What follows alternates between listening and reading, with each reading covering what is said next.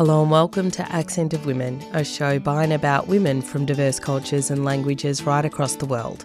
I'm Giselle Hanna.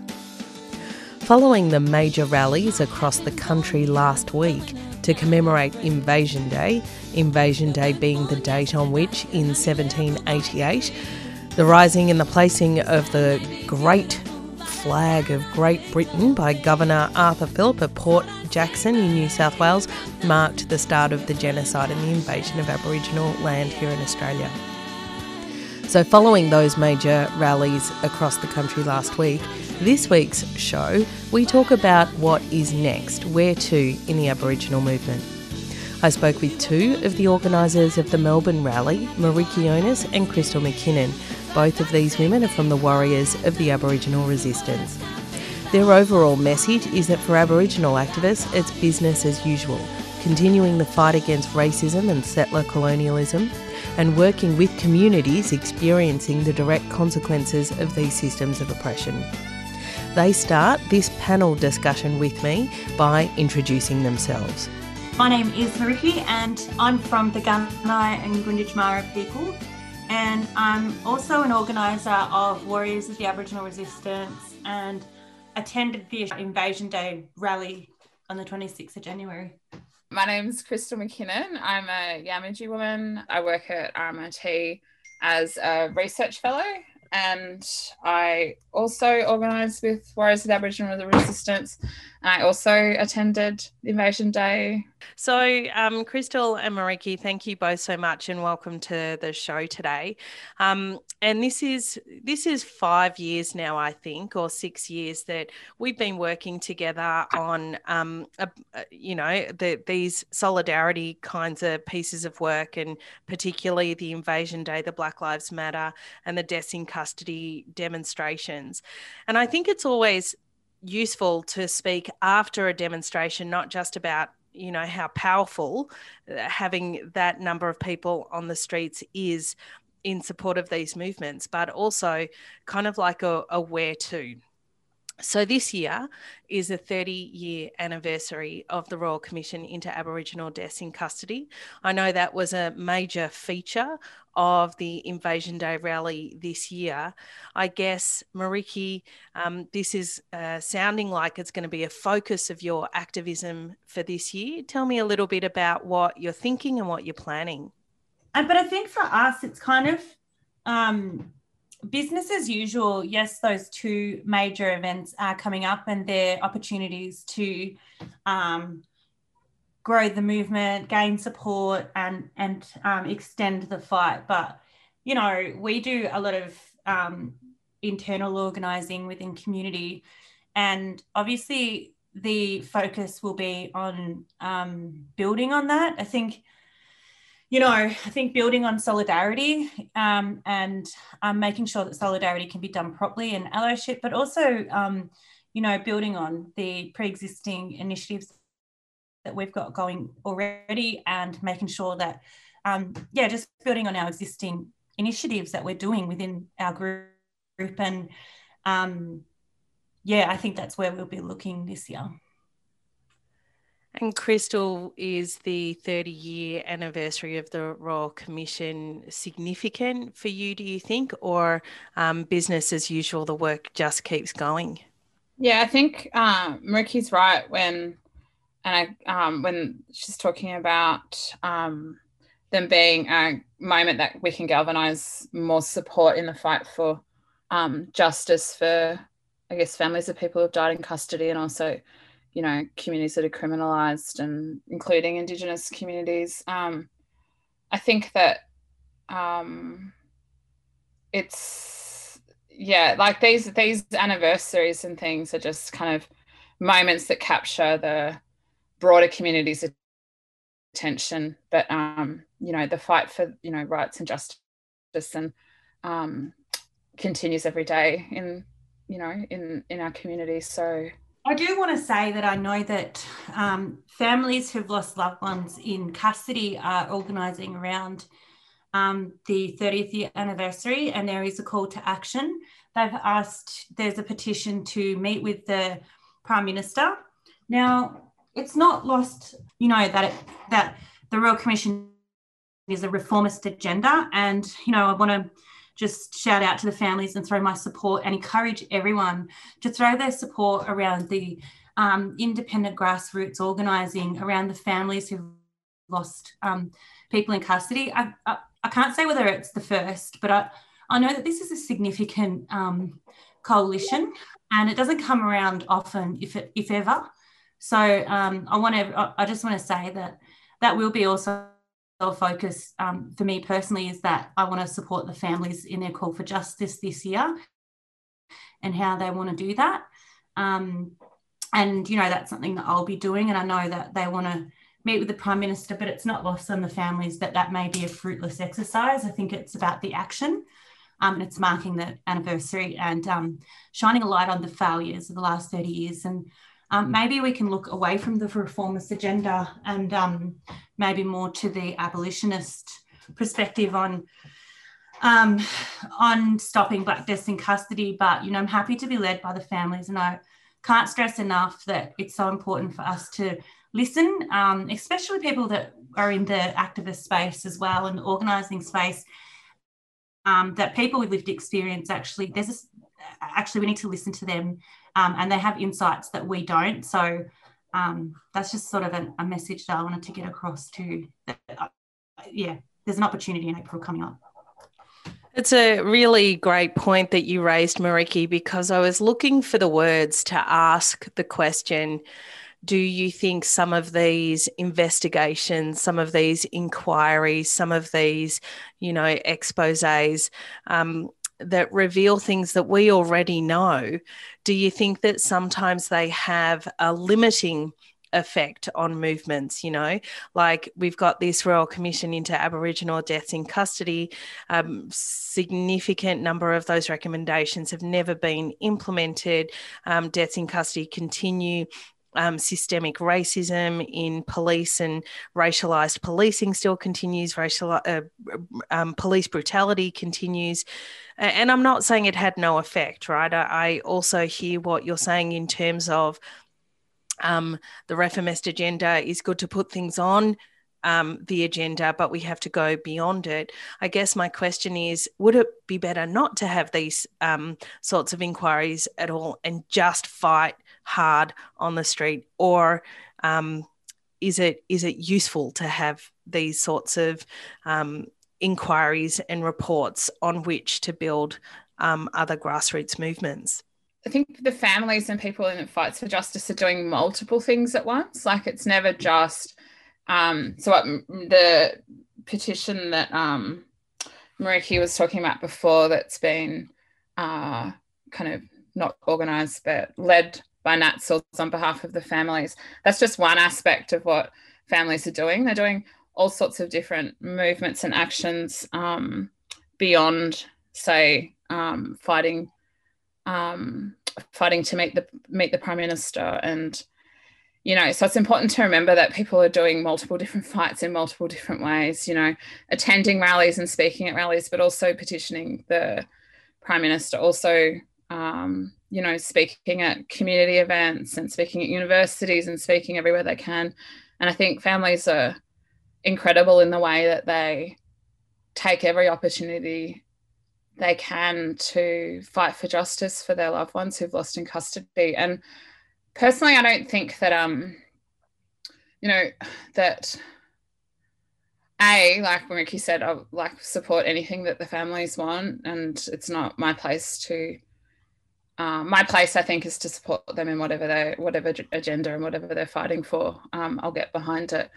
And um, secondly, I think that I'm not sure whether the thing with royal commissions and um, you know these kind of national inquiries and that sort of thing is they do uh, they do speak to the broader society um, broader mainstream society i guess about what's occurring and then it can help kind of bring people in so um, and help people realize what what's actually going on in the communities in terms of racialized policing i think one of the most important findings of the royal commission for me was that the reason why there's so many deaths in custody is because there are so many Aboriginal people in prison, and that comes down to the everyday policing um, that Aboriginal people are subject to. So um, it's important, I guess, to remember like we talk about, you know, deaths in custody is such a, such an important thing to get behind. And but there's also, I think we need to also get behind policing and criminalisation and all the rest of the things that um, are affecting the community as well. Crystal, that just brings me to um, the next kind of thing that I want to look at with you guys, which is police violence and um, what we saw last year, the and the year before, the growing Black Lives Matter movement. Um, and in Australia, we really um, were led by um, Aboriginal activists such as yourselves saw um, increased focus and spotlight on this issue of police violence, racialised policing. Where would you say we're at in relation to the Black Lives Matter movement, not just from an Australia point of view, but also as a solidarity movement piece of work? It's not, for want of better words, just not cut and dry or as black and as white as that. You know, people are more conscious about, you know, racial profiling and racial racist policing, and that that can um, also end in some, in an Aboriginal or Black person's death around the world. And there has been an emotional reaction to it, but the only thing that's from reality changing are the names of the people that are dying. Um, but I, I do think that there is a groundswell of community organising and community support um, and there is strength in the community organising, and that's what you know. Um, that gives me that's what I like to see, and that's probably something I prefer to work towards is the community work. And um, I come from you know what, is the Aboriginal resistance is more revolutionary politics, but um, yeah, I, I think that we have to as um, political groups um, not expect that these moments are going to change anything, but more that they're opportunities to grow our movements. And um, for me, it is business as usual, although it has grown the movement. But we've just got to keep organising and keep growing and keep educating um, until our moment can arise. But it won't arise in a way. It won't. It won't come to us on a moment like Invasion Day or around Black Lives Matter. They're just pockets of um, of um, of consciousness that we can tap into the mainstream every now and again, but eventually it just goes back to normal. But we, as people that already know and educated around it and can organize around it, have to um, try and maintain and sustain the movement around this to continue on. You know, like when you when we think about all the great things that happened in, this, in the 60s and the 70s in this country and around the globe for Black people and self-organizing was at its peak it also dropped off and you know where can we organize again around that sort of stuff where where where um you know like people might people are going to soon drop off and not care about invasion day soon and and black lives matter. It's going to be yesterday in its news um, very quickly. So we've got to jump on that and make um, make the most out of it as we can. It can't happen itself and you know i think personally it's going to take discipline and um, education and organizing. I know I sound really repetitive, but it's really hard to, to get around moments when really the people are still dying. Um, and I, I believe that, you know, we'll end racist policing and um, oppression against our peoples when we can um, bring down systems of white supremacy and settler colonialism. Crystal, did you have thoughts on that? No, I, I agree with what Meriki's saying. Um, yeah, um, you know, globally, Indigenous and uh, Black communities and people of color communities have been organizing together for decades. You know, um, you know, it's you know, it's not a new thing. It's just a new thing that's captured.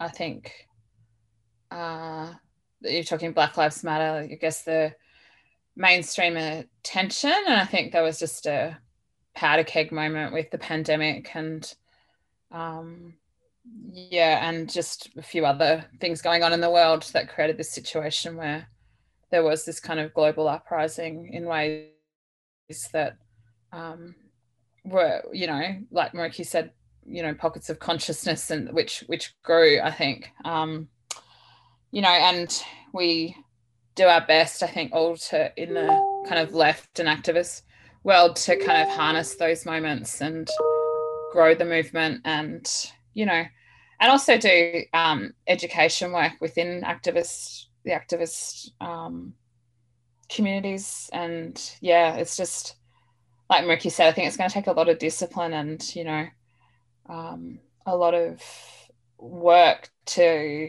bring down these systems of, you know, white supremacy, settler colonialism, you know, these sort of structures in order, which, you know, where I think um, we're all here in this call kind of not into reform or into tearing down these structures and you know kind of know that they're built on oppression and um, you know land theft and um, you know you can't reform that we need to build something else. So you you're providing me You're providing me Sorry. with all my segues, Crystal, because my next Sorry. question, don't apologize, it's perfect. Because um, what I do want to talk about is education. You know, both of you have spoken about revolutionary politics and that the task in front of us isn't just reformism, because that's tinkering at the edges of the system and really we need to bring it down. But revolutionary politics aren't inherent. You know, they can be logical for certain oppressed communities, but there is um, such a task of learning what comrades before us have learned, learning from the mistakes that they've made, building on the lessons of the past, etc. Uh, and Marika, you also talked about really um, uh, working inside the community with members of the community. And Crystal, you talked about education. So how, how much of a role is there for us as activists to actually do that educational work with new comrades, activists coming up after us, ahead of us, around us? Um, and how formal should that education work be? How do we actually impart our knowledge? Well, I mean, That's a really difficult, that's a good question. And that's something that we grapple with every day. How do we make what we're all talking about and thinking about and acting on more something that's um, worthy of consuming for the everyday person that's just trying to get by and survive, you know? Um, that's a really good question. And we're trying to do, like Crystal writes amazing articles and, um, you know, we're always contributing to the public commentation on commentary, sorry, on um on black politics, and it's constant. And I guess you can say that's one of the positives of having social media, but it also obviously has its limitations. Um, my answer is I don't have an answer to your question, Giselle, but I'll be listening to Crystal's answer. I think um, you know, it's it, there's so many there's so many um, different avenues for education i guess. Like it's in the conversations i have with both of you you know when i see you. It's um you know i think there's this kind of you know critical conversations we have with each other in more kind of everyday ways. And then there's also you know there's you know radio um you know public forums articles um it's in the classroom. It's, you know, Ricky and I a few years ago attended that amazing um the community policing one. What was that called, Ricky? Do you remember that? Um, that was um how to how to organize away from triple zero, how to stop calling triple zero or something like that. And it was run yeah. by Rachel. Rachel Fersing. Yeah.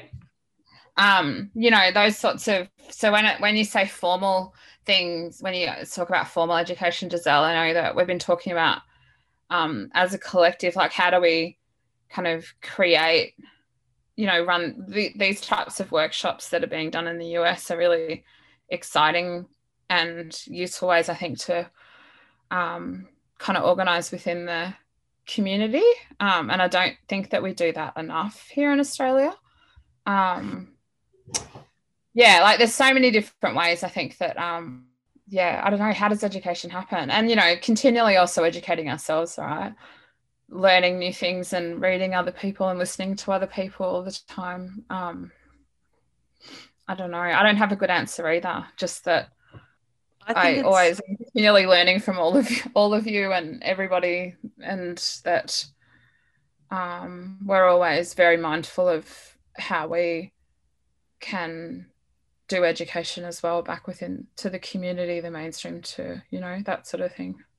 I think those were great answers. And part of, I think, what we as activists need to have a bit more confidence to do is to say, um, we don't know or yeah that's that's a real challenge and we're still figuring that one out and um, you know i have immense respect for both of you for um, saying that you know we this is an area we need to work towards and we're still figuring out how to do it respectfully and openly and honestly but also effectively and I think that is the challenge that has faced activists for millennia is how to mm. is how to do that. So I guess we all just keep working on it. That's so funny. Um, I just remembered something, Giselle. Actually, Crystal, you're quite like that too towards me. Um, you two are just really good at pulling us up, like just pulling us aside because obviously, you know, Crystal, you've you've got a PhD in history, so you're very know you've got like a wealth of knowledge and you know giselle you i feel like i can just ring you all the time actually both of you just for political advice or um, organizing advice and that's a thing like we do rely on each other but i'll never forget how you could not be any more obvious, Giselle, but in a real kind way. You were like, you just need to read more. And I was just like, not not those words, but um, I got the point. um, and it's good when you can have those open and honest um, dialogues because, you know, um, I'm still a student too, you know, and I think that being in that space too, and how do we all learn together as a community and how do we take that information from institutions or wherever they might sit in the in the minds of our most intellectual community members and make it accessible to every single community member so they can self-organize. Yeah.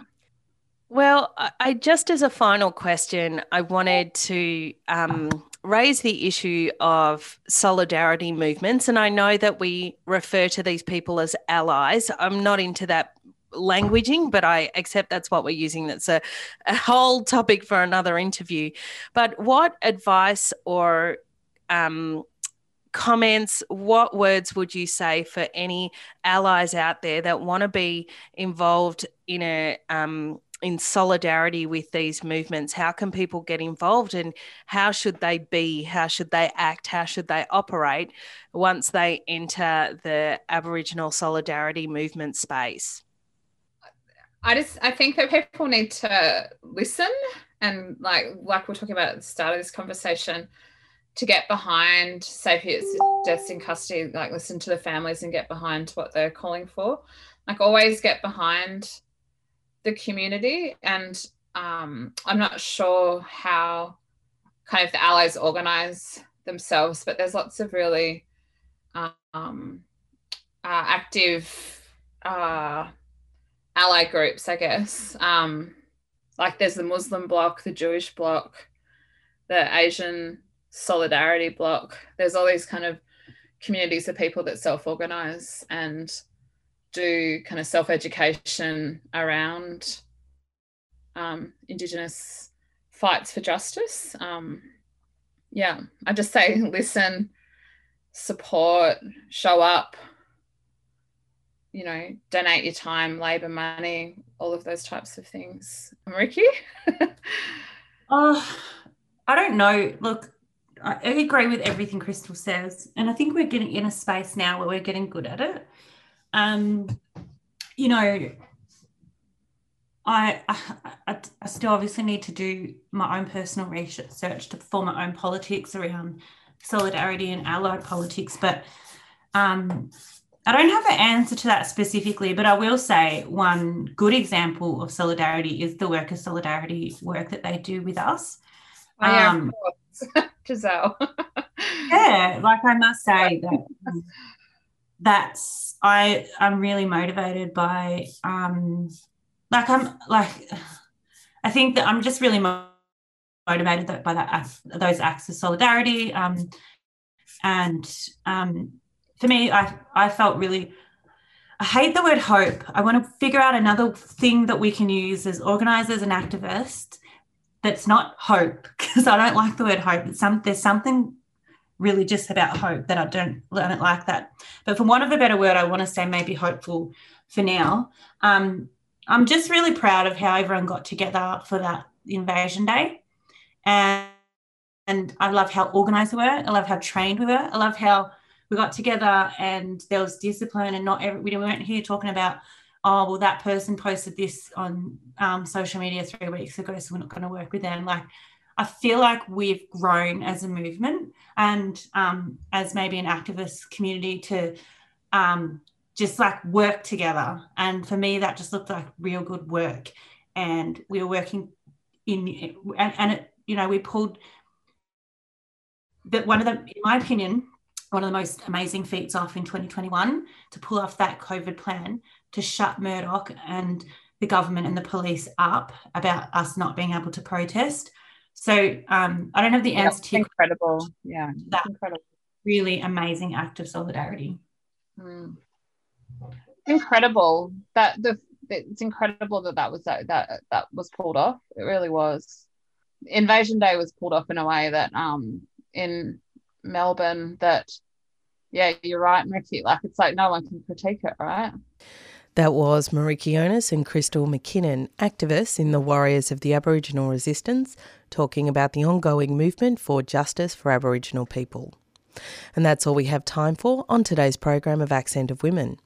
Accent of Women is produced in the Melbourne studios of Community Radio 3CR with the financial assistance of the Community Broadcasting Foundation. The show is distributed nationally via the Community Radio Network with special thanks to the Community Broadcasting Association of Australia. If you want to hear this show again or any of our previous programs, you can download the podcast from 3CR's website. That's 3cr.org.au. Go to the Accent of Women page and follow the links to this week's show. If you want to get in touch with the producers of the show, you can write to us at accentofwomen at gmail.com. You can also follow us on Twitter or like our page on Facebook. Thanks for tuning in. I'm Giselle Hanna, and I look forward to your company again next week.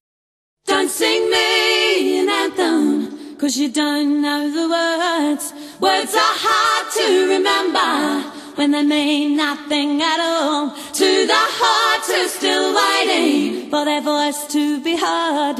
Don't sing me your anthem when your anthem's absurd.